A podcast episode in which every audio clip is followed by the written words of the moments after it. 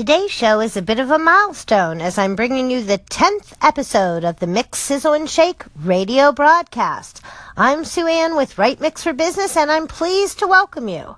First, I'm happy to report I've been getting some very favorable feedback and comments on this show so far, and, well, it makes it even more exciting to continue the challenge to produce short but valuable segments for you discussing everything business and content. So thank you. Now, let's jump into today's topic and see what else we can figure out. For the last couple of days, I've been talking about, well, actually about doing good business and about appreciating your customers. But what I revealed is that these are secret service ways to begin marketing or continue marketing your business.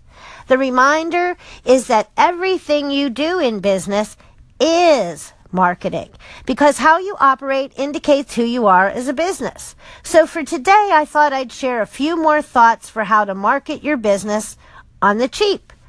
And I'm going to go with real stories from my own business. Both will illustrate good marketing done free or cheap. Both are true and from my very early days in business. Note, simple and cheap marketing like these examples does build business. My first story I call my Anita story.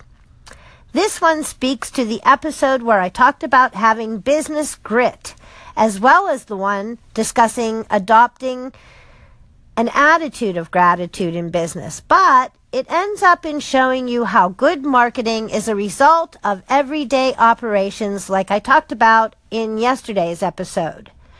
One of my earliest customers was a young man who worked at a nearby business and stopped in every day.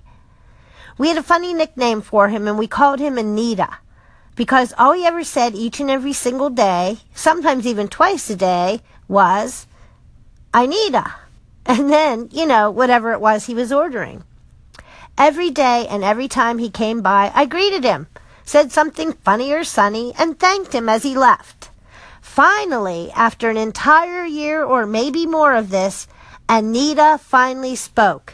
And here's what he said, quote, How come you are never, ever, ever in a bad mood? What? That's so funny. I'm female. Of course I have bad moods. and some are very bad. And often I have different moods all day long. But the big deal here for me was an important lesson in marketing my business.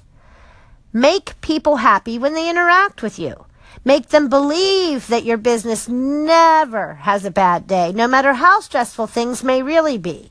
You don't need to just show up every day in business, but you also need to show up as a positive light.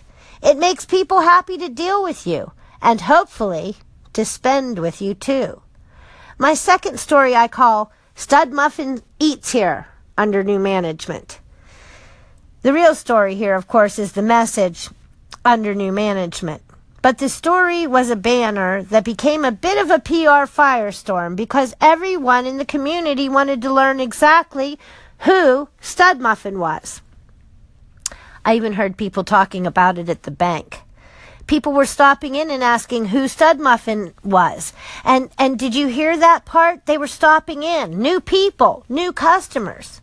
Look, I wasn't trying any copywriting curiosity buildup, but hey, since I promised the guy, a customer, I teasingly called Stud Muffin, that I wouldn't tell anyone who he was, well, it ended up leading to a bunch of fun, a lot of interesting conversations and speculations, and most importantly, new good business.